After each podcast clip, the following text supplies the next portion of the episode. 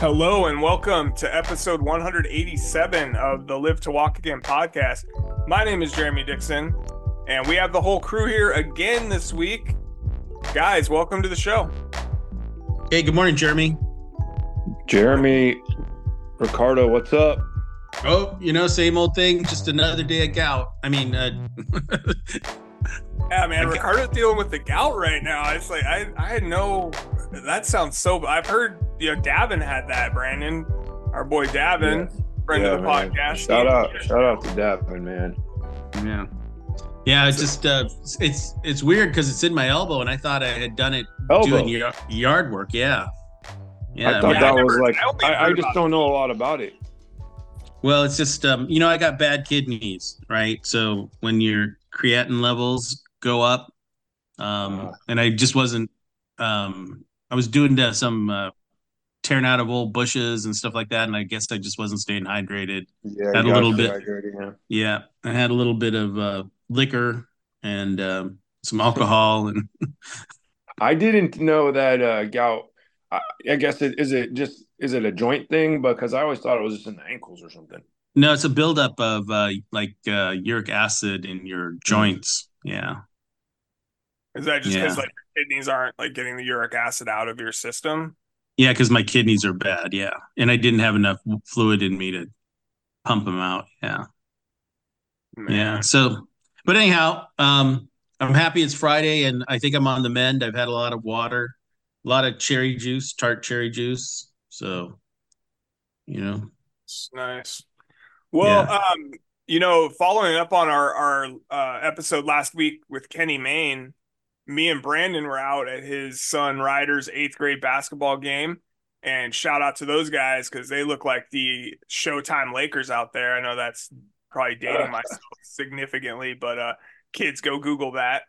Anyway, they look great, and we're sitting there, and, and we always see this uh, photographer out there at these games, and I've seen him at some other uh, high school sporting events around the area here in Olympia.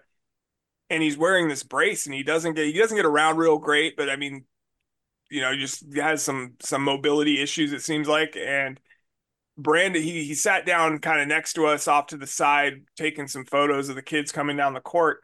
And Brandon was like, I wonder if he's where he wears a brace on his left leg, uh, from his basically from his knee down to his ankle. And Brandon was like, I wonder if that's one of those braces that Kenny Mayne uh, works with with the Run Freely organization. And so I asked him what it was called.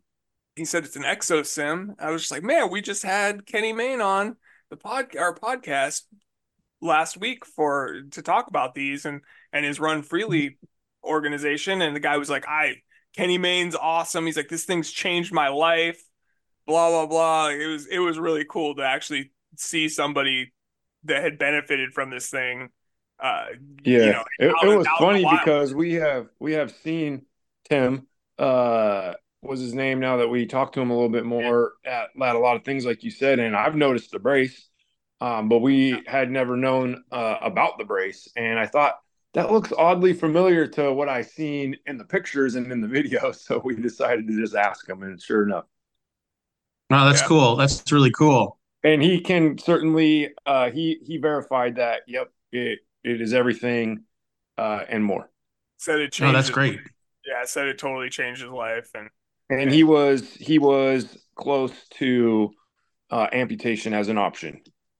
Oh, Uh, yeah, he said that you they, they, he tried to go get an ankle replacement, I guess, and they said he was too young, so he was just basically living in pain. I guess he's a middle school teacher, so he you know he's probably walking around, walking the hallways and stuff quite a bit. I'm sure it was uh it was pretty tough for him, but yeah, he said he has two of them now, and or he's had two of them. I guess he's on his second one, and he just loves it. Thinks it's like the greatest thing. But he was actually able to get. Uh, he said his first one that he had to buy out of pocket, but then the second one he was able to get covered by all but like seven hundred dollars through insurance. So very cool, man. I'm I'm glad uh glad to have like actually met somebody out out there that has used this thing and and can verify how incredible it is. oh, that's great. And so it's relieved all the pain or most of the pain in his ankle and stuff. Yeah, he said he still has a little bit of pain, um, but it, it, he said he said it's night and day compared to what what he was dealing with prior to getting the getting that ExoSym. So Well, cool. you know, I don't. Um, you know, I've been probably it's been probably about ten years since my first gout um, attack, I guess you would call them, or incident or situation. But there is no pain that is um, that I can describe that is like this gout pain. You can't. You just want to cut your ankle off, mm. your foot off, your arm. And I was telling Jeremy uh, Brandon this morning, like five o'clock this morning, it was just shooting down my arm, and I would have done anything to relieve that pain. But um, yeah, it's just so tender in the joint and uh, inflamed. But um, I'm on the mend right now, and I know we're not going to talk about me, but one of the things was uh, you know that Keith talked about, and he says you know everybody's going to have mobility issues, and whether it's something about gout or something in the interview, you know he didn't talk about gout, but I mean. You know, he talked about mobility issues. He says, you know, people needed to take care of their bodies, and um, you know, I just neglected it by um, not staying hydrated like I knew I should have when I was doing all that yard work.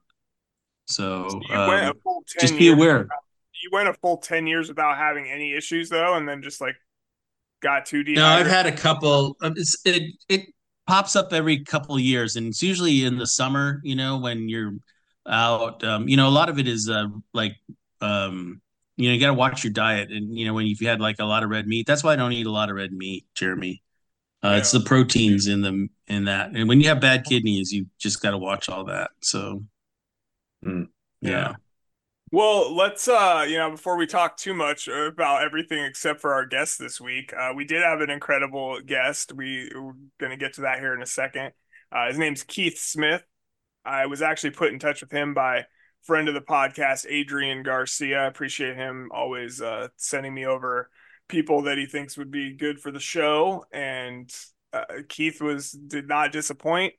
He is actually kind of back and forth, I guess, between California and Louisville, Kentucky, working with Dr. Susan Harkema out there at the University of Louisville with the um, epidural stimulation that they've you know we've talked about this a few times this particular study on the the podcast and um, it, it, sounds incredible. I mean, in, some of the videos that he has out there of him after getting this procedure done, being able to you know, stand up, kind of balance himself. I mean, he's a, a high level quadriplegic as well. It's just crazy that um, the the amount of of function he got back. I guess he said he can um, his blood. I think he said his blood pressure is able to regulate much better uh, all kinds of uh, stuff. I, am sure circulation must be way better by being able to stand up and and kind of balance and do these things. Um, and yeah, I'm just I'm I'm super super excited uh, for everybody to hear this one. I was it was great talking to him. Gives a lot of tips. He's been injured for 15 years, I think he said. And uh, so me and him are a couple couple OGs in this world, man. It's uh, unfortunately not not a not a an, a fun badge to wear, but uh, it's something we gotta we gotta live with. So, uh, but yeah, I'm I'm excited for you guys here. What do you guys think of uh, think of the interview? I thought it was great, Jeremy. And you know what? All you OGs, I really respect you for what you have to put up with every day. You know, um, so you guys got a lot of respect. A lot of people with disability, well, everybody with disabilities has my respect. So, you know, because it's not, you know, uh, even a good day can be a bad day when you're able bodied, right? I mean, you know what I mean? It's not, you know, right. yeah. So, well, I, I was uh really excited about the um prospect of people that have had a spinal cord injury for a lengthy period of time being yes. able to get in and do some of these cool treatments uh, because sometimes we wonder, hey, is it is it just too late? Like, can there be any change? And obviously, it's not. Let's get in. Let's get in there. Yeah, that that was the most exciting part to me too. That somebody who's so far past their injury date that can still get this procedure done and have such great success with it. So it's um, that's that, that that's the big thing, right? That's what we always always that, that's always my first thing that I look at any of these new studies that are coming out. Like, are they working with people that have been injured for years, or this is just like a an acute uh, acute injury uh, situation where it's you know somebody who's been has to have been injured within the last year or last two years or whatever the case may be. Um, so that's that's very hopeful. Gives me hope, you know. Yeah, absolutely. So, well, without further ado, we've rambled on long enough. Let's get to Keith Smith. I think this guy is is incredible. He's very uh, motivational, and uh, I hope everybody likes this. And we will talk to you on the other side. This week on the Live to Walk Again podcast, uh-huh. I am excited to visit with Keith uh-huh. Smith, uh, who's a father, father of three boys, uh, the founder of the United Spinal uh, Central Coast of California chapter, and a spinal cord injury survivor. And he's also an advocate. Keith, welcome to the show, man. Hey, thanks for having me, Jeremy. I, I haven't seen your show yet, so I'm real curious to see how this all comes out. But uh, what's going on, man? I'm happy to be here. Let's, let's talk about some good stuff and help some good people. Yeah, man, absolutely, absolutely. So you know, Keith, for anybody that doesn't already know your story and how you were injured uh, and suffered the spinal cord injury, like what what happened? Um, when did it happen? Like, uh, how long have you been dealing with this? I broke my neck 15 years ago in three days. So I'm approaching my 15 year mark. I, I got on a motorcycle one night. I I crashed two blocks away from the house. I woke up in a hospital three days later C4 complete, and uh, life has been a, a, a battle playground ever since. Man, it's been real interesting, you know. But uh, that's okay. We're making it work, and I'm happy to be here and happy to be alive. So, you know, the first ten years, I don't think I was as happy as I am now. It takes some time, but everybody's got to find the reason why why they're alive, what they're living for, and you know, I'm still finding mine, but I'm finding many reasons along the way.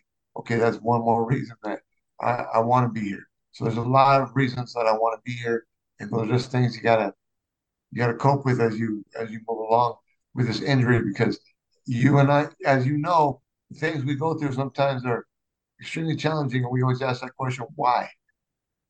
And and I don't think nobody has an answer. We've just got to come up with the best solution to it ourselves and what makes sense to us. And you know, as I've gone along and had my ups and my downs, my good days and my bad days, one of the things that really stuck out to me was my family, my kids. And I'm like, man, how would everybody be if I wasn't around? What could I, if I was up in heaven, wherever we go, and I'm looking down, I see them struggling. I'm like, man, I would trade anything just to be there right now while they need me so I can guide them or help them however I can. Even though I'm paralyzed, I can still figure out how to get shit done for my kids, my family while I'm here. So I'd rather be here and help them through those times than not be here let them struggle and go at it alone. So that's one of the things that makes me uh, uh, feel like I started to be here. And then I see other people struggling in wheelchairs. I just sometimes they have a harder time coming to terms with things, and I want to be here for them too. So I want to help them. I want to help encourage them and and educate them on things that they can do to become happier. You know, I'm still learning myself. So this is a yeah, this is a big journey that we're all on here, man. So you're on it too. You know, so everything I'm talking about, it. Absolutely. So yeah. you know, you so you get injured in what? So it's what 2009, 2008, yeah. 2009? 2009 February February 20, 2009. Worst day of my life. Wow. So it, once you go through, they get you. You wake up. You said in the hospital a few days after the the accident. Uh, what? How long do you spend in the hospital? Like how long before you get to go to rehab? And then I know, like back in '98 when I got injured, you know, I got like three and a half months in rehab, so I got a ton of time. Now people, you know, they're trying to push you out the door like a couple weeks in. So. Yeah um yeah like where where where did uh where did you go through rehab at and then where um how long did you actually get to to do yeah, so, with this dude i broke my neck in santa maria california uh about an hour north of santa barbara and uh i was stuck in the hospital there for a month i went in and i was in a coma for three days they gave my mom paperwork and said he's done but you want they want her to sign it they take my organs and my mom was too upset she didn't sign the paperwork. And fortunately for, for me, three days later, I woke up and then they did the surgery and all that. And let her know, hey, he has a C4, you know, spinal cord injury. never going to walk. And they said I had brain, severe brain trauma. Sometimes I think I might have, man. They said, when I wake up, I'm not going to remember my kids. I'm not going to know how to talk. I'm going to be on a ventilator and a, and a trach the rest of my life. And uh, they probably said it's a lot of people with spinal cord injuries because, you know, we're kind of, they don't really know, you know, we don't, we don't meet the, the standard criteria for, you know, still being alive and being functional. If you break your neck, and they pinch your nipples or whatever the hell they do to determine that you're still alive and that you're going to be okay and you're going to walk in. When they pinch our nipples, nothing happens because we don't feel it, you know? So it, it just, nobody really knew. I think that happens since a lot of people spinal cord injury. But I was in a coma for three days. I was in a hospital for a month because uh, I was too unstable to be transferred to rehab. Then they ended up transferring me to Santa Barbara Cottage Rehab, where I was there for three months and uh, learned all the, the, the crummy things that we had to go through from bowel programs to catheter changes to uh, not being able to move and screaming out for help inside of your bed because you know your leg fell off or something bad's going down, you're too hot, and your eyes being funny. Um, I learned a lot, and I didn't learn enough at the same time. And I don't think three months is long enough to teach anybody how to live with a spinal cord injury for the rest of your life. Yeah, it's a it's a learning experience the entire way. You know, here I am 15 years in, and I'm still learning shit. Every day, man. Every day, I swear yeah. to God, learn something new. Um, you know, so kind of transitioning then out of the that that bubble that we're all in when we first are injured in the hospital where you have like people at you know you can call at any second to come in and, and help you with anything um what what was this what was that transition like for you coming out of the hospital like are you uh, you and your girlfriend and your kids like you guys like own a house at that point? Did you uh, have to like oh, get renovations done we, to a house? Like how, how did you come out? Dude we rented a house. I i worked two jobs. I worked two full-time jobs. My girl worked a full-time job. So when i broke my and i had two kids from a previous relationship that and then my girlfriend was pregnant at the time, so they lived with me. So she was taking care of my two kids, and then she was pregnant with one. No, she we just had the baby. It was, I, it was eight months actually by that time. Eight months. Ethan was eight months when I was thinking, and then I had two other kids in another relationship. But anyways, we're taking care of, the, of trying to trying to raise a family. We're young, you know. I, I was 23, she was 22, and we we're just just trying to get it by then I break my neck, stupid me. Uh, and then, you know, all the finances get flipped upside down. Everybody's, we're, we're struggling. Uh, I don't know how we paid rent the first month. I think my grandma might have helped or something. My sister helped. Uh, but from there, we started getting, we got on programs. And uh, I ended up getting lucky. I got housing. And so that really helped my rent at the time. Uh, then we transitioned out. Oh, I don't know how we ended up getting Social Security. I got Social Security, which paid very little. Uh, my girl was working, but as we progressed, we learned, we started learning about programs that we qualified for and things the state provided. Uh, one of the programs I got and I still get is called In-Home Supportive Services, which is a, a program that I think a lot of people in my situation get. And if they don't, they certainly should apply. Uh, you have to get Medi-Cal through the state, and then IHSS in-home supportive services pays to have somebody come and take care of you.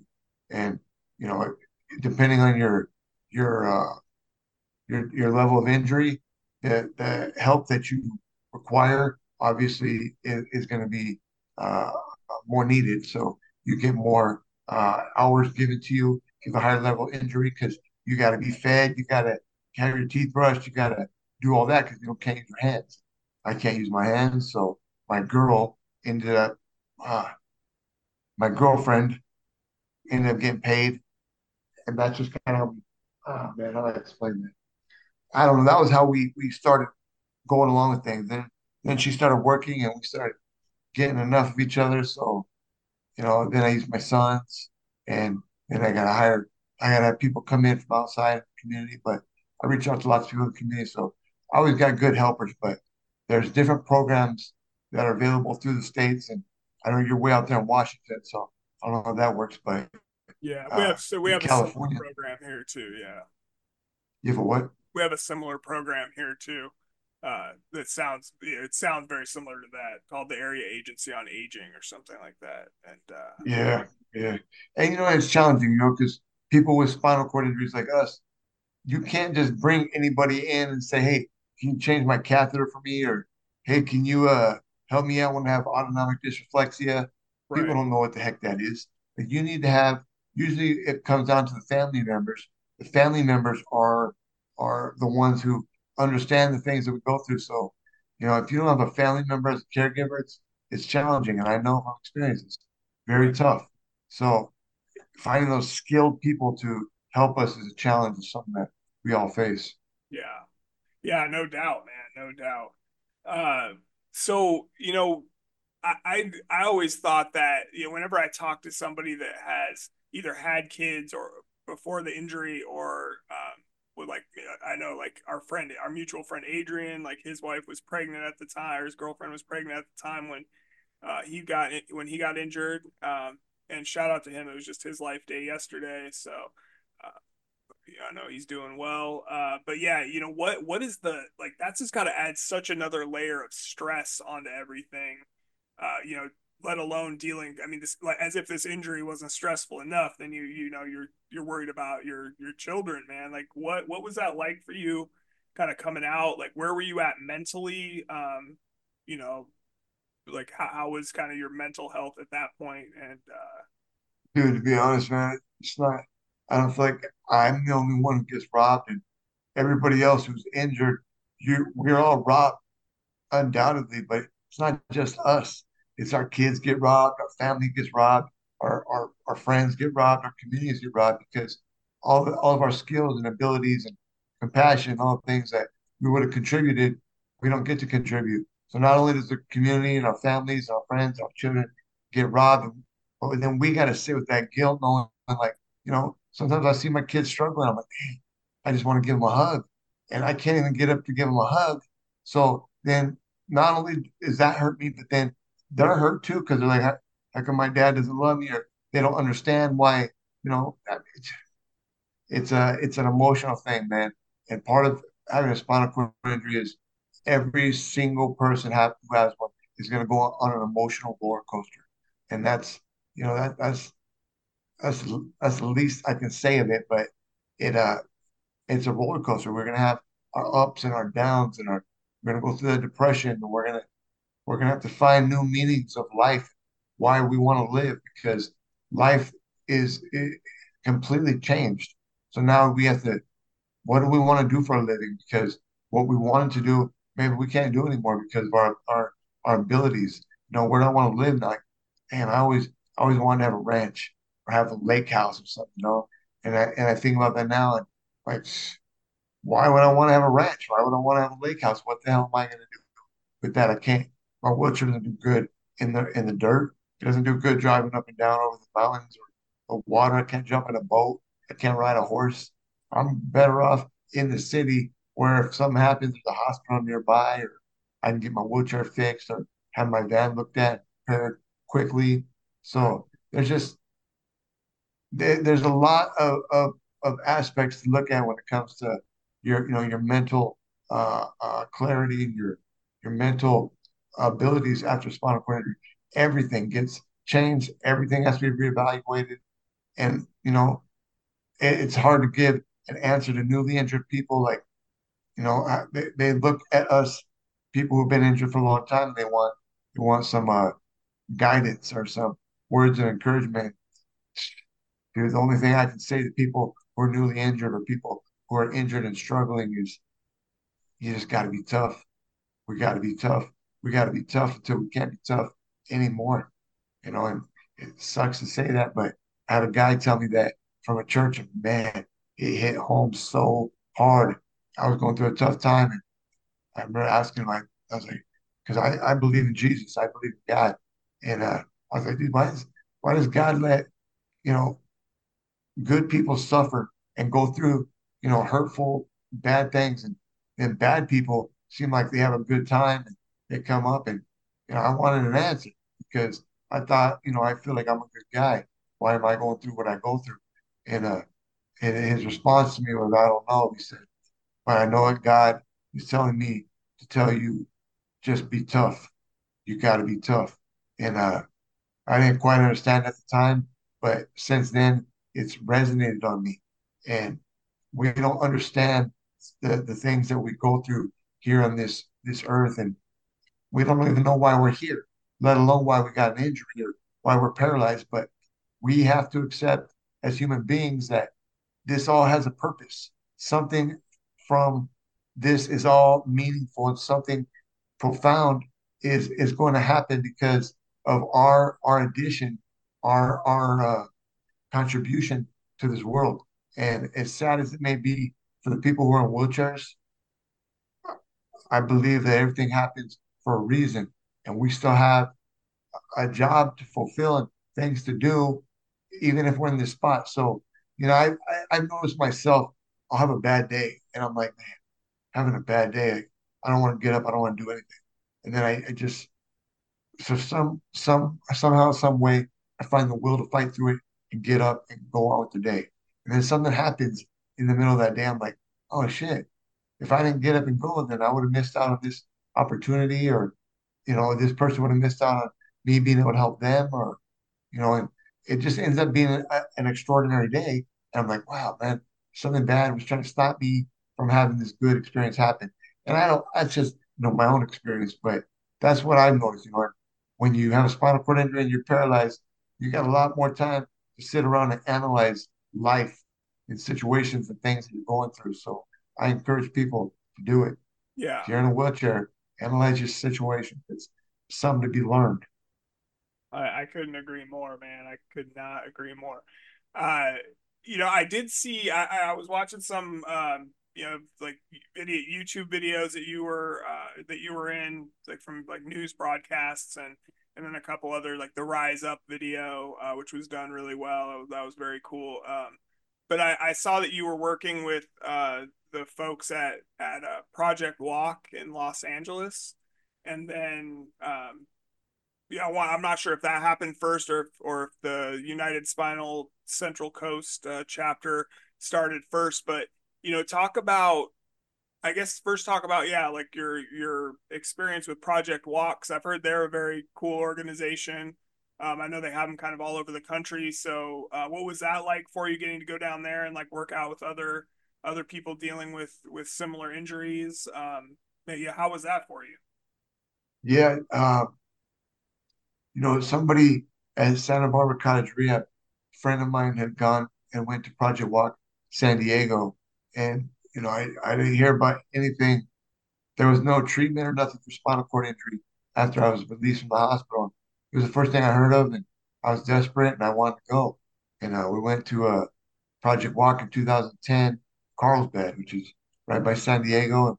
We were there for three weeks, and I met some people there. Uh, it, it, was it's an activity based rehab center, so people uh, who are impaired, who are paralyzed with wheelchairs, have some ability or or a handicap issue, can go to these facilities and they will literally move your legs for you, and you just mentally try to go with it. They uh they, they do activities. They throw a ball at you, you try to catch it. They move to the left, they throw a ball at you from another angle. You try to catch it, you try to throw it. Just simple activities that they use to to uh, uh, uh, rehab people who are in wheelchairs. You know, they're they're still challenging when you have spinal cord injury, but they're they've been shown scientifically to be semi-effective for people in our situations. You know, when you have a spinal cord injury, there's like so much you can do, but they it helps. It helps move around. It helps to get your muscles stretched out. Um, anyways, I came home and I don't know how I, I got in touch with the the guy who ran the facility in Carlsbad, he asked me if I was interested in being an ambassador for Los Angeles. Uh, he, he remembered me, and uh, I said, sure, why not? Opening up a new spot. He opened up a new spot in Santa Monica. Started working with the guy, Jeff Lefkowitz. Yeah, the guy from uh, Missouri, good guy. And uh, I would go down there and just help them. I helped them establish a spinal cord injury support group, and we put on uh, Christmas parties and get-togethers and start a little community there in, in Los Angeles. And uh, uh, they would they would give me I would get a few hours a week of free workout time there at the at this place to help promote them, and that's that's what I did for a while there. And then uh and then a guy from United Spinal reached out to me and asked me if I'd start a chapter of United Spinal where I live, and uh, I, I I didn't when he first reached out to me. I just had a lot going on, and then he reached out to me again, and uh, I was I had just got through the the implantation at the University of Louisville, and I was at home and I had nothing going on, and so I figured, what the heck, and we started a chapter, and I thought it would be real beneficial, but I don't know, man. I don't know if it was a good thing or a bad thing because yeah, I got a lot of people who signed up with me. I got a lot of made a lot of good friends, but I got a lot. Of, I call them the Keith Smith hater group. I got a Keith Smith hater group, and it, I I talked to my doctor about it. I talked to my family about it. They they agree. If you when you got a hater group, it's probably because you're doing something good. And that just comes to the territory. But I'm like, dude, I'm in a wheelchair, man. Like, why would anybody hate on me? I'm just trying to. I don't know. Maybe they think I'm I'm bragging. I'm I'm trying to show off because all the things I do. But I do it because I'm proud of my achievements because my my my abilities are compromised. And if I can push through and do things, it makes me proud. So like I like showing it off. It's oh, not yeah. not I'm not doing anything bad anymore. I'm not trying to put anybody down. I'm just proud of what I'm going through because I'm in a shitty spot. Yeah, man. But? Yeah, I don't know why somebody would want to be hating on anything positive like that because I mean it sounds like the United Spinal is such an amazing organization. Can you tell us a little bit about what it is that you guys do there at, at yeah. And so, I know uh, we, I had uh, Chelsea Furich on the show back a while ago, she was very awesome. And then obviously Adrian, I know he's involved with uh, with United Spinal there with you guys as well. So yeah, tell us a little bit about uh, about the organization and, and kind of what the the goals for it are. So so United Spinal, like I said, I'm a, I'm a chapter of United Spinal. United Spinal itself is a national foundation, and it's uh, they got chapter leaders all over the country, and uh, it's a group of people that meet up regularly on a monthly basis. They they do Zoom calls. We do Zoom calls, and they provide. Uh, uh, it, basically, United Spinal is a, a foundation that teaches leaders in their community how to be leaders and how to be peer mentors. They they give us the resources and knowledge and and the things we need to to outreach to our communities and and and teach our, our communities about living with wheelchair and where they can find resources and how they can network with each other and how we can create meeting spots where we can all get together and share tips and ideas and just uh, you know figure out how to be you know normal people in our communities so uh, it's it's a way of getting networking. It's a way of networking the groups of people suffering living in wheelchairs you know all over the country coast to coast. And we're we're proud to be part of that. We're a chapter of that. So if we're going to Las Vegas because we want to go out, have a good time with our friends, there's a chapter in Las Vegas. We can reach out. Hey, where's a good motel or hotel or where can I rent a van at? They're going to have all the places to point you in, all the good directions to point you in. So it's uh, it's just a big network. It's a big network, and we're we're we got each other's backs. It's good to socialize with people who are challenged with the same things as you. So when something is challenging, you can uh, you got people to back you up. Oh, that's what that's what it is. You know, you like we, like to get the community involved too. So we go out to the farmers markets. We like to put on accessible uh, recreational activities. We did uh, something with uh, oh, I forgot the name. Uh, track nature tracks. Nature tracks. Uh, a lady named Sue there. She she purchased these track deals you drive a, a manual wheelchair up onto these tracks, and then a, a cord with a handle comes up the side, and you're strapped into this. You can drive these things like tank tires. So we're driving them down the beach through the sand, having a good time. And you know, we got to see some guys' parents cry, and you know, it gets real emotional. And those are the good things. We do that. We took a group of people four wheel driving uh, in the Oceano Dunes with a, a guy who, who uh, has Humvees. We got tied down. We made a video out of that too. Actually, Chelsea was in that video. Uh, we were doing it. We were, we were four wheel driving out the dunes. Chelsea was up in one of those uh, Hummers with us. That's we do, so we just cool. try to do fun stuff like that. That's awesome. That's that's such a great. I mean, like, yeah, just building the community and, and connecting with other people. That's that sounds incredible. Uh, you know, I did like one of the main reasons I wanted to get you on the show was because uh, with talking with Adrian uh, about uh, we you know we always talk about different kind of stuff in the like the uh, you know like the what do you what, what word I'm freaking blank on? Like the evolution of like uh, spinal cord research, I guess. With um you know he he was telling me about the we we talk about Susan Harkema and the University of Louisville and the epidural stimulation study all the time. And he was like oh my guy Keith he's out there doing it right now like he he he got the implant and he's uh, out there working with them so I was like man I got to hear about this I, I I you know explain to everybody what the the study that you're participating in is and um you know what what you're doing Yeah. So I I applied uh, to participate in research on a website called victoryoverparalysis.org. And uh, basically, that's Dr. Susanna Harkema's nonprofit foundation. And uh, I, I got selected to to be a, uh, looked at to be a part of a, something called the Big Idea. The Big Idea is a was a trial that was funded by the Christopher Reeve Foundation, where 36 participants with spinal cord injury are implanted with an epidural stimulator. And I I was number five. I got implanted number five, and I had a stimulator planted on my lower spinal cord. So I have 16 electrodes that touch uh, the lower part of my spinal cord, know, like uh, T11, T12, and L1 region. They think they call that the brain of the spinal cord. I'm not a doctor either. I'm not telling you this because Dr. Harkema herself told me this. This is what I read. But uh, so I got 16 electrodes that touch that area. And when those electrodes, you know, just number them out one through 16, one, two, three, four, five, and so on, they can turn those electrodes number one negative, number two positive, number three positive, number four positive, five negative, so on, so on. And they can make different uh, configurations, different combinations. And then they can shock you with different frequencies, different hertz, different amplitudes, different things. There's a different outcome that is produced in the body by the spinal cord being stimulated in that in that fashion. So, you know, I I got this stimulator on my spinal cord, and we've learned that when I get shocked in different ways, I can I can activate my core, so I, I can control my my abdomen. Uh, when it's when it, they use another configuration, I'm able to stand, so it locks out my hip flexors and my knee extensions. So they made me my own custom standing standing frame.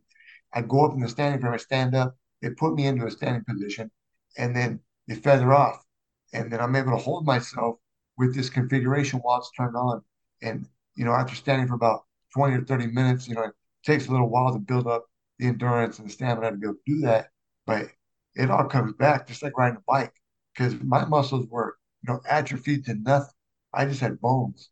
And then I went up and my muscles like almost look like, you know, I would imagine they'd look before I broke my neck. And I don't control them, but as we turn on the stimulator and they activate the muscles when I'm, uh, go back to what I was saying, when I'm standing for like 20, 30 minutes, you see my quads, you see all the muscles just start quivering. You see them quivering. I'm like, oh man, that's just something you don't see with spinal cord injury. But because the stimulator is on and it's stimulating the spinal cord, those nerves, they're firing and they're waking up those muscles, and those muscles are are are, are doing something. They're quivering they're they're working because I'm standing, you know, and I stand for about an hour and then I come down, I've had enough. Uh, but so that's what the stimulator is. The stimulator is an implanted uh, a device that goes over the spinal cord. And it originally started as just a, a back pain. People get these stimulators all over the all over the world, and this one's a little different. That, but the way it started was it's just a back pain stimulator people get implanted with who have back pain, whether they have spinal cord injury or not, and it's supposed to numb the pain out. Well, Dr. Suzanne Harkema and Dr. Reggie Edgerton and their team, they found out that you know when they do when they sh- they shock the, the spinal cord with different intensities, this and that, different things happen. So they've been working with a company called Medtronics, and Medtronics is the, the manufacturer of the device, and their engineers uh, they they have manipulated some things with the device to make it a little different. So you know it's not an off the shelf uh, back pain stimulator anymore. Now they're able to go in, like I said, and control the electrodes one through sixteen and change the different frequencies and the different amplitudes and all the different ways that it works. They're able to individually get in there, you know, do different things with it. And you know, and the, the epidural stimulation itself has evolved so much from the time I was implanted. I, I I've had some software updates. I got some new equipment. It started with a little remote control, and now I got a tablet that that controls my device wirelessly. So wirelessly, I jump on my Samsung tablet and I can uh, jump into the different configurations and different programs and change the intensities and all that. And uh, I got a standing frame that they send me home with, and so I can uh, I go home and I take three people, but you know one person gets down on knees, one person sits behind you either in your wheelchair or on a table, and then one person's in front of you. And then when everybody says go, everybody starts pushing. Guy on knees pushes. The guy sitting behind you has the hands under your butt, pushes you up. So it's just wherever those joints need to bend, they get pushed. So you get pushed straight. Guy in front of you hits shoulders, erects your trunk. So now you're standing up into a standing position because those three people push you there, put you there. And then they feather off, and your hands are, uh, you know, I can't use my hands. You kind of use them like pegs almost on a on a standing fan they designed that has, you know, the poles to wrap your hands around, hold your hold you up, and you just hold yourself. So, you know, for an hour you're just trying to hold yourself up, and with it with that configuration on that they turn on for you, your muscles are firing. It's holding you up, and oh man, you come down and you're just you feel winded. Like, dude, you don't feel like this. I've never felt like this except before you break your neck. Once you break your neck, you don't have that opportunity to get that kind of exertion or that exhaustion at you. But with the stimulator, whew, you get exhausted. So when you come down, you feel like you just got beat up. And then, I, man, I remember when I first started standing, I'd come home and I, I, I literally wake up, get ready to go to the university. I'd go to the university. I would stand for an hour, and then I would come home and I would go straight to bed. And I'd straight to sleep until I woke up the next day to go again. And just that's the beat down that it gives your body. That's the beat down that we don't get. So there, this is a, a priceless, priceless tool for people who have spinal cord injury because it activates those muscles, gets your heart pumping, pumps your blood through your body, brings your muscles back from atrophy, makes you happy, dude. Like, man, the best way I can explain having a stimulator for people like us who have spinal cord injuries is, you know, we go out in our wheelchair and I don't care what's cooking. I don't care how good it smells outside. You don't care about the weather. It's gloomy. It's shitty. It's a bad day. Or when you get a stimulator, you go outside, man, food tastes better. It, it smells better. The, the sun is shining on you. It feels good. You hear the birds chirping. Like, dude, it's a it's a completely different life. I got implanted so weird. I got implanted the day before my 10 year anniversary when I uh, when I broke my neck. And uh, man, if I would had my fingers, you know, maybe not at that moment, but many years before that, if I had the ability to squeeze a trigger, dude, I wouldn't be here. And everybody who knows me knows that that's true. I'm not the type of guy. If I was ready to go, and I couldn't do it, I couldn't do it. There, there's a reason things happen the way they happen, but God knew it. If I had that ability, I wouldn't be here. Ten years in, I get implanted, and I had nothing going for me. I didn't care about life anymore. The way I see things now is completely different. My aspect, my my my whole outlook on life, everything is different, and it's because of this stimulator. So it's just it's so frustrating to me, man, because I have people like Adrian and Chelsea and those people, and, and I got many other friends who are in wheelchairs that they want to know when they're going to get a stimulator. And you know, I I asked those questions to the big dogs. I asked them to the doctor. I do, I, these people keep asking me, uh, what do I tell them? You know, what, do you, what should I say to them? And uh, there's just so much damn red tape and bureaucracy around it all. Who's making money and who's not making money? And it's not the doctor, man. This doctor has a huge heart. Doctor is, is upset and wants this technology and this stuff to be out to the people who need it. It's it's the other guys. It's it's I, I don't know how to point fingers and to be honest, I don't know everything. I just I, I know what I how I how I I perceive things maybe, but it, it it seems to me like you know my doctor and her team and every all of us who have been in the trial, we've been doing we've made the strides and the information is starting to become available and it's just a matter of time before we get it out there. But in the meantime, it's the jobs of people like you and people like me to get it out to the rest of the world how how critical this technology is to change the lives of people who are suffering all over the world, especially you know obviously right here in our country first, but we need to get this technology out and and in order to do that, we need to have an uproar in our community that hey, these things are available. The research is there. Here's the here's the reports. Why isn't this coming to fruition already? It's about time. You know, people have suffered. Go ahead, man. Well, I just I'm just curious. Like, so when you ask, you know, like the the doctors and everything, and that you know, I know you said that they want this out like yesterday, but what's the you know, I mean, obviously they have to like jump through all the hoops, right? I'm sure that's probably a big part of it. But do they have like a any kind of like ballpark figure on a time frame that that they think this might be more readily available, or is it just still just going to be a waiting game for a while until they get everything, you know, kind of? Well, to be honest, man, I I'm not the guy who can give those specific details, but um, I I do know that they we're waiting on uh, FDA approval.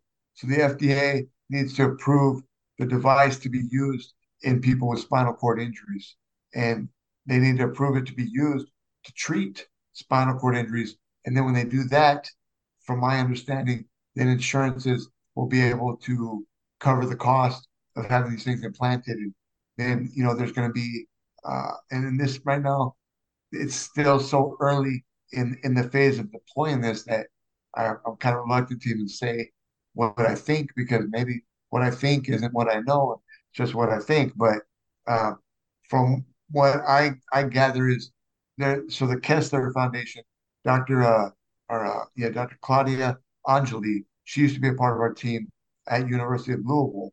She branched out. She moved over to New Jersey, and uh, she's now in charge of the uh, the facility there. And they have begun implanting people with spinal cord injuries with epidural stimulation.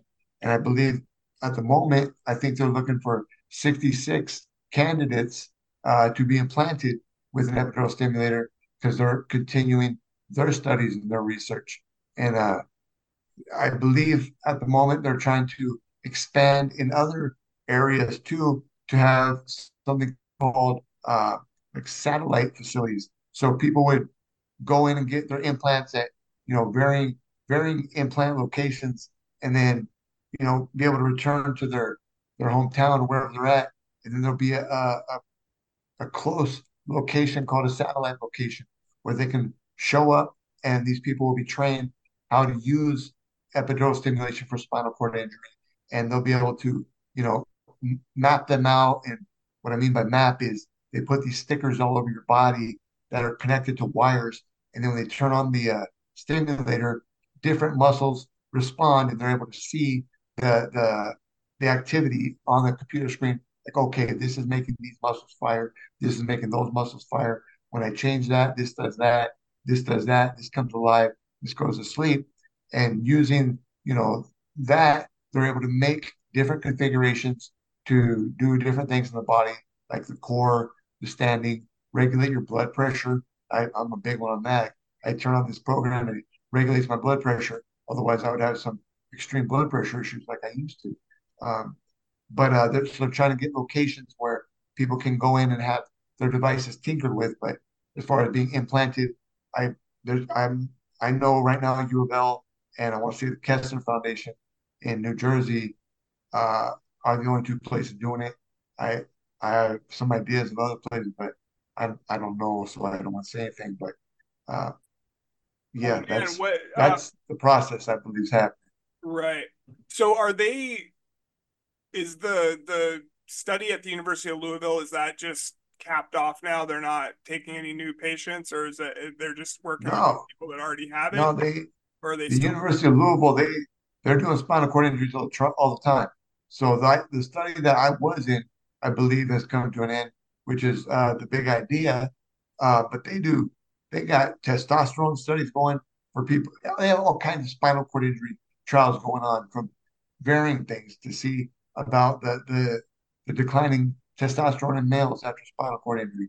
They got uh, um, so I know they got a whole bunch of bladder studies going on right now, and I want I believe they're still implanting people with the epidural stimulator just specifically to do some bladder studies. I don't know what the well, I don't know what they can do with that later. I'm sure something, but no, they U of L is or the Frazier Rehab in particular, who who is, works through U of L is is always doing spinal cord injury trials.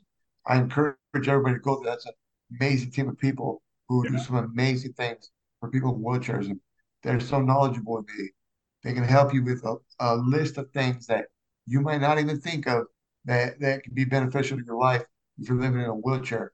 But uh, no, yeah, they're they're always running.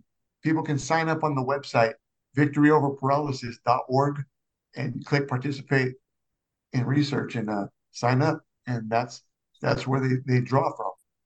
What um so how long are you in Louisville for? Are you you just living there now? Is this like No, your I home? I live in Nipomo, California, but I fly back and forth all the time, man. I'm always flying to and from Louisville, and that's I'm talking to Susie. I'm trying to see if they can open up a satellite location in Santa Barbara, and um, I'm, I'm hoping this happens.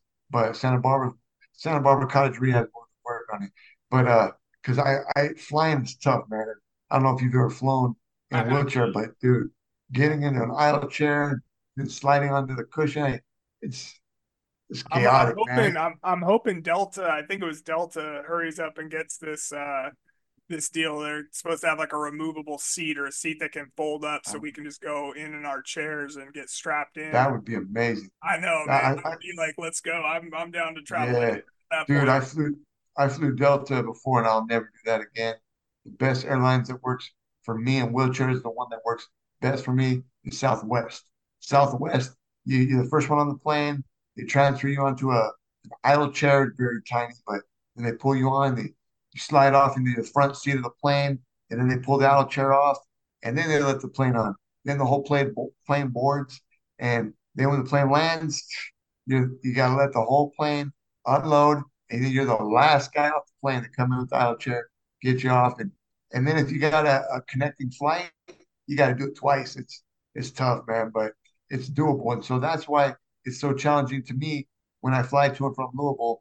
You know, a week here, a week there, just however I'm going, get, however it's getting down, but it's a it, it's a challenge, man. So I can people with wheelchairs or people with spinal injuries, man, I feel you.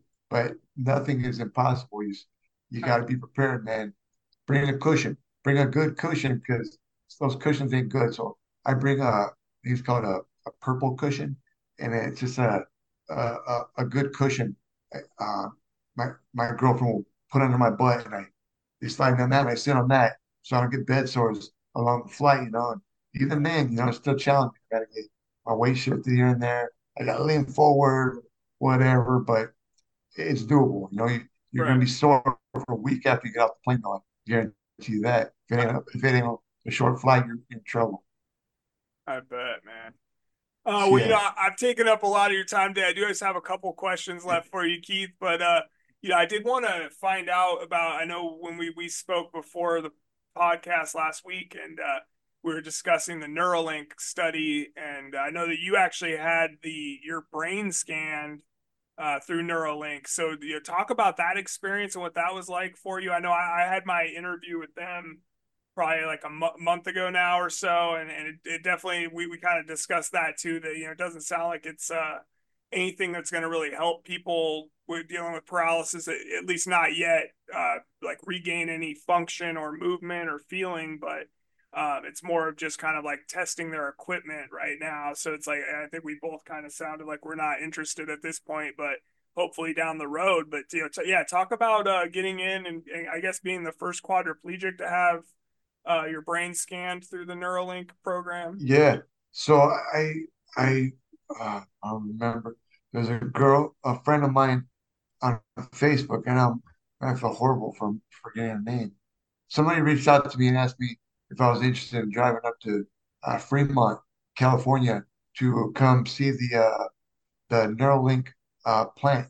And so I said, of course. And so me and my family we went in, and we got to meet the team, and we've seen the the machine that you know I guess cuts out a, a quarter sized piece of scalp.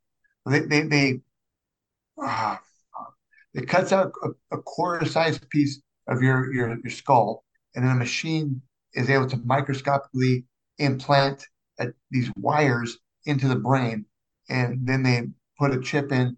They pull your skin back over, your hair grows back, and nobody even knows you have a chip in your head. But uh, they were asking me the best ways that you know they thought would be accommodable to charge this because it's gonna obviously have to get charged every day. And uh, then I got to talk to the team, and then they offered they asked me if I'd be interested in having a, uh, an MRI done in my brain. And I said, sure. So I, I got to go to uh, San Mateo, California. We went, went, went to a facility there. Uh, there was a big MRI machine. And they wanted to know how it would be accommodating to people in wheelchairs. So they put me in it, and they, uh, I, I told them I think memory foam would probably be required because when you're sitting there, you don't want no spasms. But they put this deal on my head, and uh, uh, something something went over my eyes. I was seeing different pictures, but they were, they would ask me on a on a, a mic.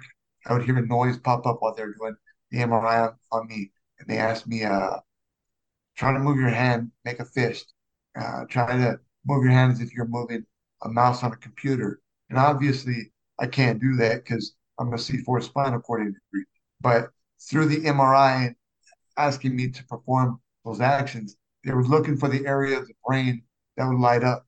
And so they found the area of the brain that was lighting up when I was trying to perform those tasks. And I guess that was the area of the brain where the the chip would have been implanted. And uh, so that way, you know, uh, theoretically, you'll be able to, you know, manipulate a mouse or a machine using your thoughts of you know, trying to close your hand, move a mouse. I don't, and that's as that's as far as I, I go with them, man. It, it was uh, uh, that that's all I've done with Neuralink. You know, I, from my understanding, they've implanted somebody. Uh, I don't know much about the implant. I don't know anything about who he is or what he was going through. I do know he was under forty. I do know that he was a quadriplegic, and uh, I'm I'm praying for him right now. I'm yeah. praying for him. But uh, oh, no. it, well, it's it, cool. I mean, it's so cool that you got to at least have that experience and kind of like get in with those people and and kind of make that connection at, at the end of the day, and just to have that reason. Yeah, they're they're all good people. I I talked to the doctor. I got to sit at the table with all their engineers and thank them for you know what they're doing because those people they're very intelligent, smart people, and they're there trying to come up with these great theories and these great great ideas on you know how this chip can benefit mankind. But obviously they're first they're trying to see how it can benefit us. And and one of them told me that you know us being in wheelchairs that we are technically the the astronauts of this technology because we're the ones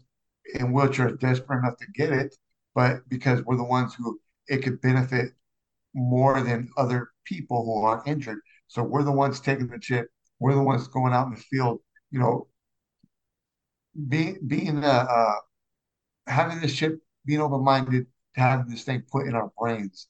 We're the ones doing that. So technically, we are the astronauts of the field, and that's what's going on, man. So I never I, really I wish... thought I never really thought about it like that, Keith. But I like that. Like we're the yeah, we are the astronauts in this, man. Yeah, crazy. Yeah, that's that's what it is, man. You know, it, it is what it is, and uh, I I think it's going to be once proven successful, once everything goes well, it's a it's a it's a big leap for mankind because once we perfect this technology, God knows what they're going to be able to do with it. I mean, I I could think of you know a million and one things that these chips could do for for mankind. You know, just for people without the spinal cord injury, but with the spinal cord injury, obviously there's many things it can do. I, like man, I think one of you told me, I, I said, "Am I going to be able to uh, summon my Tesla with my thoughts after I this chip?" And they said, "You should be." I'm like, "See, if I can do that, then I better be able to summon my helicopter too, man, because I want that too. I'm going to summon my helicopter, and all that, dude. It's going to be great." Oh yeah, that's that's awesome, man. That's very cool.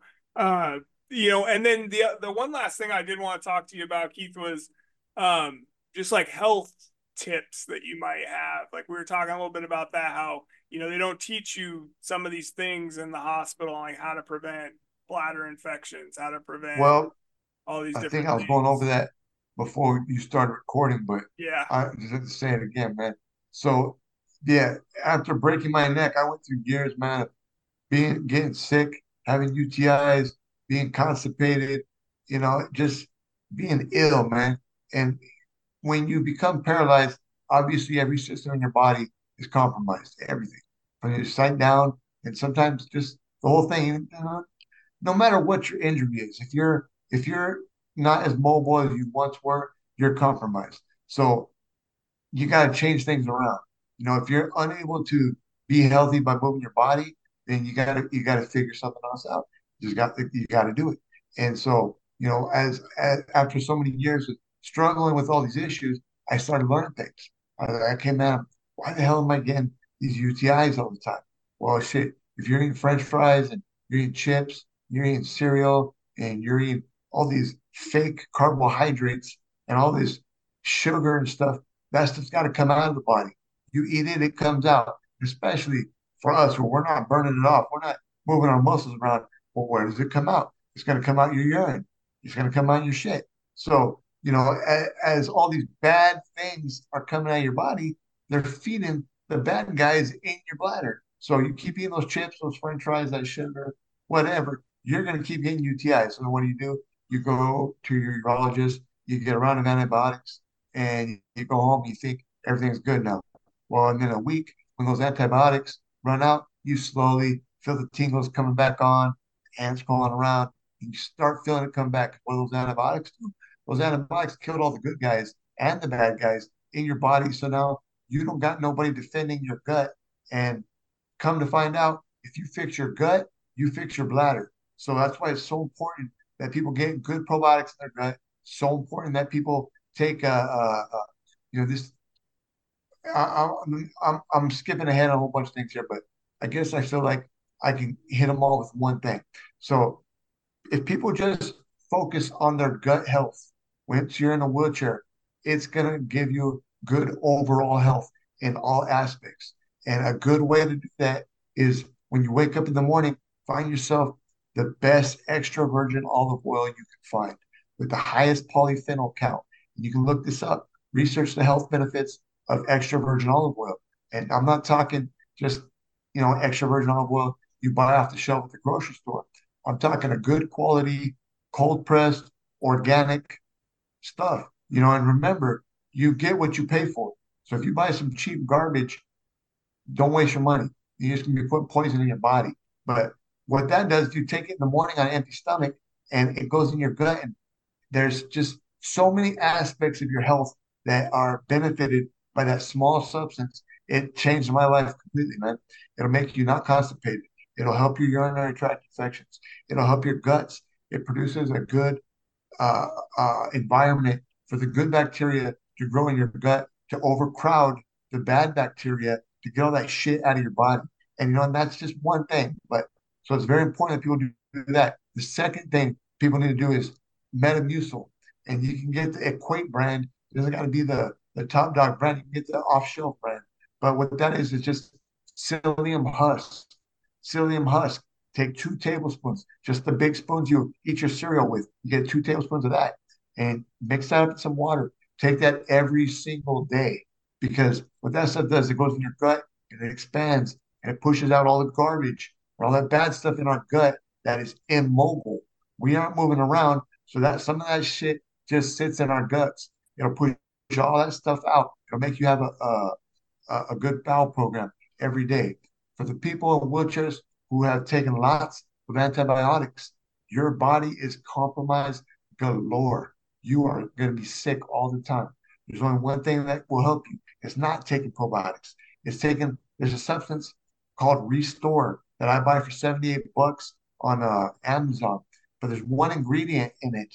It's called Terra Hydrate. I'm gonna spell that T E R R A H Y D R I T E. Terrahydrite. That's actually found in dirt. What that does, it goes in your gut and makes all your cells tight, makes them all squeeze together. So your intestines and your gut is able to function properly. It's able to fight off the bad stuff and it's able to absorb the vitamins, the nutrients, the minerals, the things that you need. And it's going to make you take a, a healthy looking crap. You're going to look at the toilet and you're like, damn, I know something good's going on in there for that to be looking like that. And I know from experience, man. So uh, I got my kids on that. I, I, I take it all the time.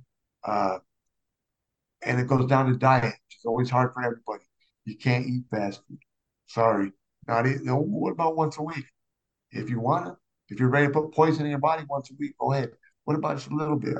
If you want to put a little bit of poison in your body, go ahead. But be prepared to feel the consequences because you will. So what do I do? I wake up in the morning and my I, I have eggs made for me. Scrambled eggs. I cut up some Hillshire sausage and I eat that. When I'm when I'm feeling like like a bad boy, I'll, I'll use a I'll get a, a, a almond flour tortilla. I'll put them in there with some cheese and some healthy picante sauce kind of salsa, eat that. And then for lunch, man, eat some apples, apples and peanut butter. Stay away from breads, stay away from carbs, stay away from the bad stuff. Just remember, you are what you eat.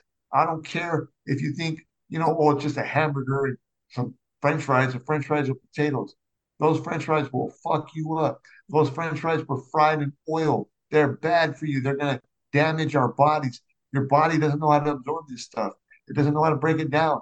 That's why people get heartburn. Well, unfortunately for us, we're in wheelchairs. So we don't have the capacity that all these other people do who are not injured. So they can go eat all that garbage.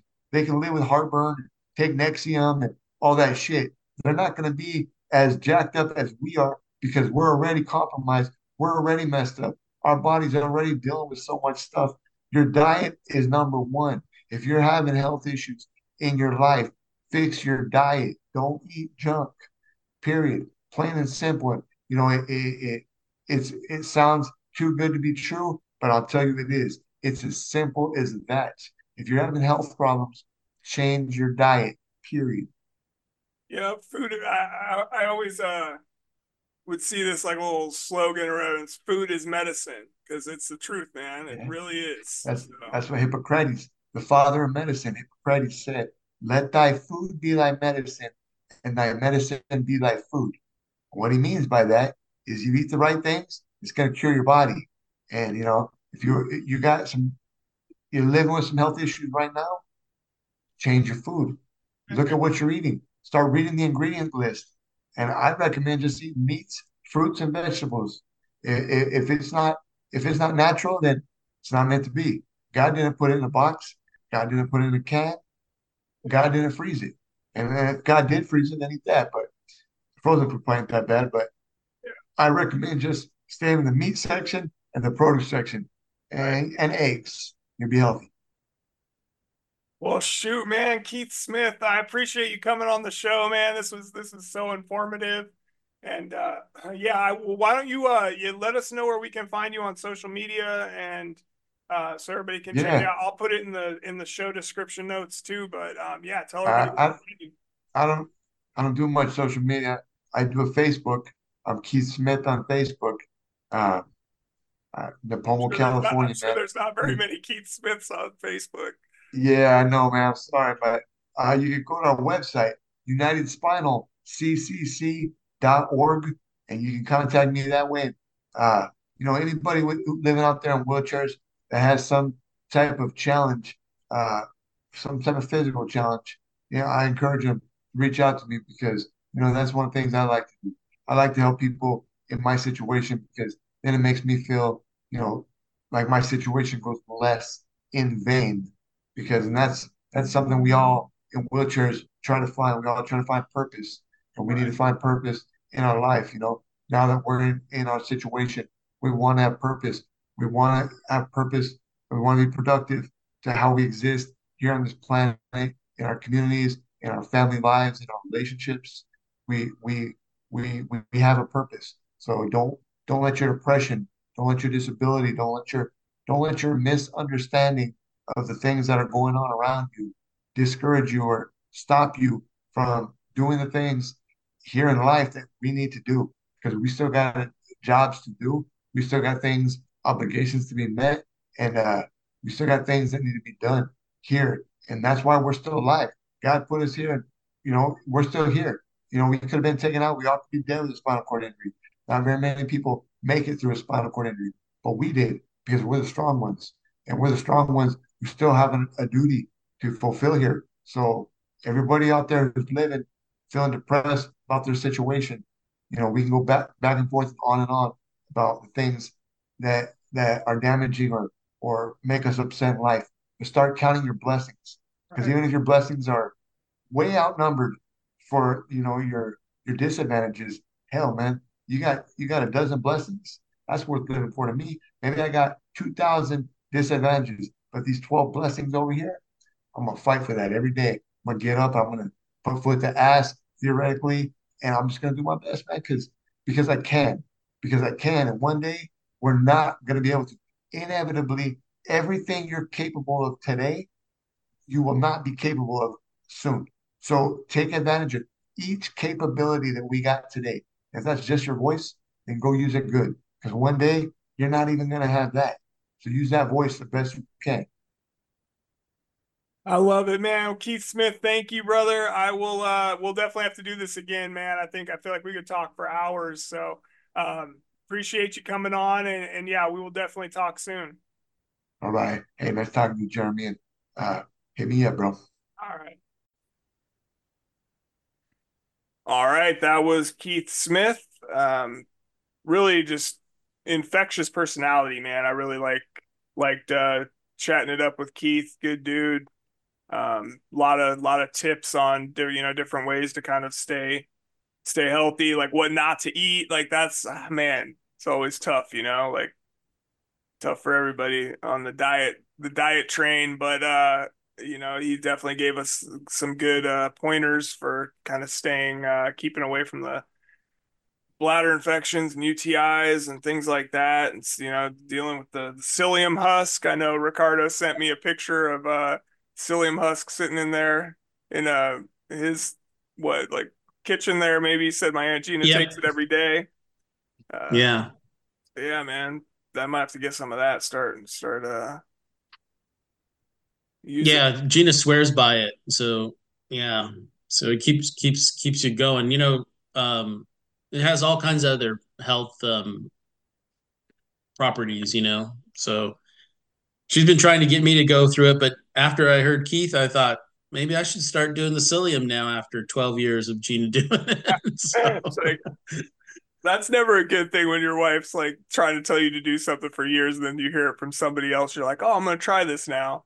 It's probably well, not, it was, it was, it, well, I mean, you know, he's the only other person that I've ever really heard that uh, takes it. And, you know, and he's, I mean, he's really on a mission to make sure what that he's going to keep his body a temple. You know, he mm-hmm. gave up all the crappy stuff. You know, so I actually bought that stuff once and just never. I I like had read about it, so I'm like, I'm gonna buy some, and then I took it for like two days and and then never finished it. Yeah. So yeah, Gina does it every. Yeah, every morning Gina has it. So yeah. yeah. Sounds like it's yeah. I mean, I might maybe we should uh, do a live to walk again trial run, see how we all feel. Start taking psyllium husk for a month and see see what it does. I'm I'm in. I'm in. All right. We'll see. yeah. We'll go. Well, it's almost the end of February. We'll uh we'll do it. We'll do it for the month of March.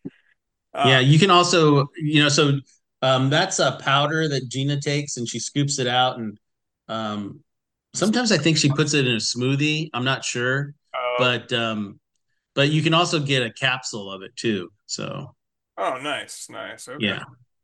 Yeah. Yeah, we'll we'll try that out. Try some of uh yeah, I'm gonna just try to stay away from the chips, bro, and the freaking French fries and stuff. Like it's always my downfall, man. Yeah. Like all So- like chips. Like I'll be all right. Yeah. So you know what? So what I was really inspired about by uh, Keith was his honesty on his life since his injury. Yeah.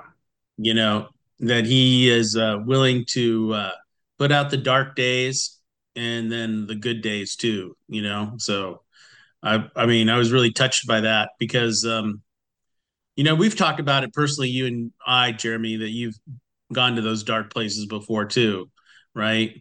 Yeah. But you know what? There is a purpose for everything. There's a purpose for everything. Everything happens for a reason.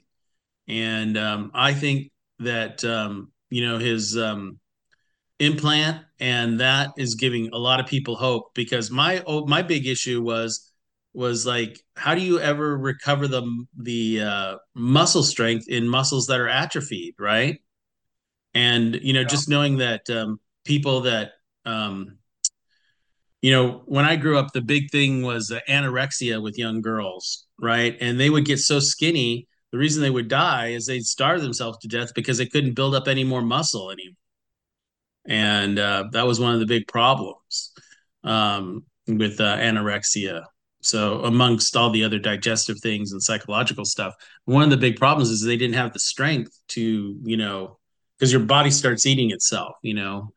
and the same thing is the atrophy and so i i'm just inspired by the fact that he's willing to do that and then the other thing i loved his uh, plane travel stories right you know Yeah. like uh, south southwest man is the one to get on if you have to get on it so Right. It said nobody ever before him. So like Yeah. that, that's you always hear about Southwest. I heard you better keep your shoes tied on Southwest in case you have to spring into action. So yeah um that's that's pretty that's pretty funny, man.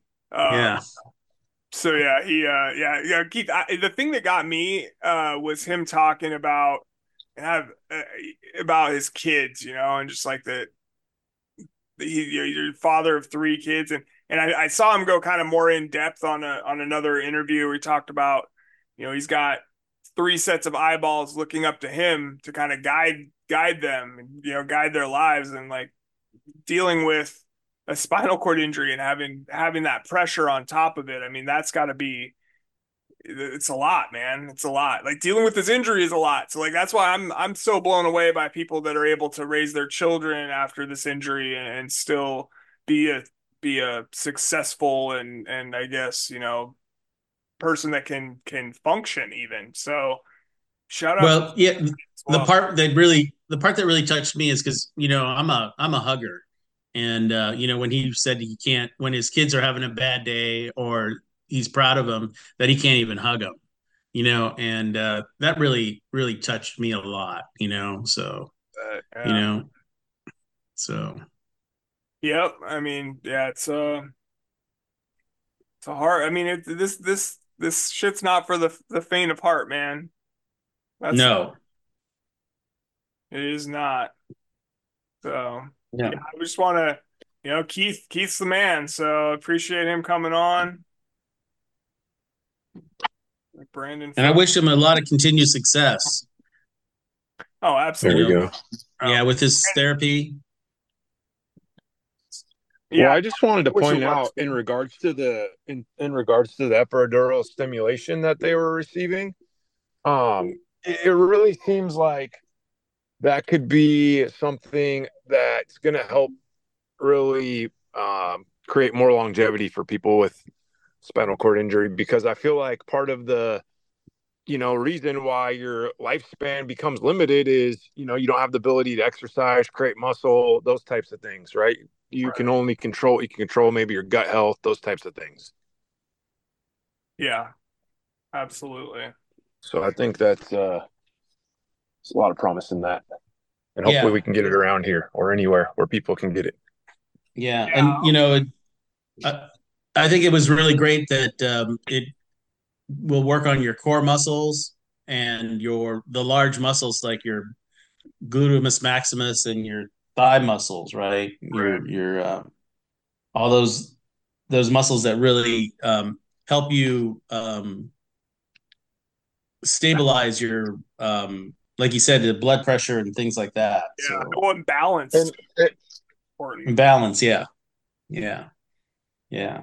Uh, the other so. thing, he he was, uh, you know, he I, he's just trying to get in all the trials, which is very cool. And he was also the first, believe he was the first quadriplegic to have the Neuralink brain scan done. So that that oh yeah, exciting to me as well. So uh, yeah, and we did me and him discuss that a little bit and it's like ah you know i think they're just basically looking for guinea pigs at this point that are you know because none of the what they're doing right now with the with the neuralink is not they're just testing their equipment essentially. They're not it's not going to help you move or regain function or anything like that. So once they have that done and, and you are able to do that i'm i'm all in. I can't wait. So um put the chip in my brain elon let's go I, Iron Man. I, yeah, I think probably the underestimated part of that is also, I mean, the the dopamine and endorphin rush that he gets from that seems like honestly the best part of it. Yeah. Absolutely. Oh yeah. The the fact that he's exhausted afterwards, you know, that was an interesting part about it. Right. Man. That you don't you, know, did you don't because I'm sure Jeremy, you haven't experienced those you know, you played football, those uh, football workouts, that kind of rush that you get after you worked out, where you just uh, and you get that good deep sleep. You know, I thought that was important too, right? Man, I remember like I mean, I yeah, even now, like getting up at the standing table, uh, it's after I do that for you know 20 30 40 minutes i'm like wiped out man it's it's a lot yeah yeah uh, yeah, I can't even imagine, uh, you know, you, using the epidural stimulation with that. I, I can't I can't wait till this is more readily available so that everybody can get it, especially if it's something that can benefit. Doesn't matter if you were injured yesterday or injured 25 years ago, it, it can still help you, which is incredible. So, yeah, hopefully, yeah, hopefully we get it to be something that's easily available for anybody. Yeah. Uh, yeah. All right, guys. Well, let's. Uh, on that note, we will wrap it up. Keith, appreciate you coming on the show, my man. And uh, boys, we will we'll be back next week. Uh, we're gonna gonna have uh, our guy Art Renowitzki on, Art the Inspiration, talk a little bit about about the foundation. And uh, I know his yearly gala got pushed from uh, December, I think, till March. So chat a little bit about that and uh, just kind of what they've been doing down there uh, in the Bay Area sure we'll get into some sports. You know, he's uh he's the Golden State Road Warriors. I love I love Art because he always texts me or uh, message me messages me on IG about anything he sees about the Sonics coming back to Seattle. So oh, hell yeah, yeah. Represent Art. Man. He's got love for uh for us up here. Everybody got everybody's got love for the Sonics, man. Do do the right thing. Do it. That's right. Bring them back. Yeah. All right. All right, guys. We'll talk uh talk soon. Thanks, Jeremy.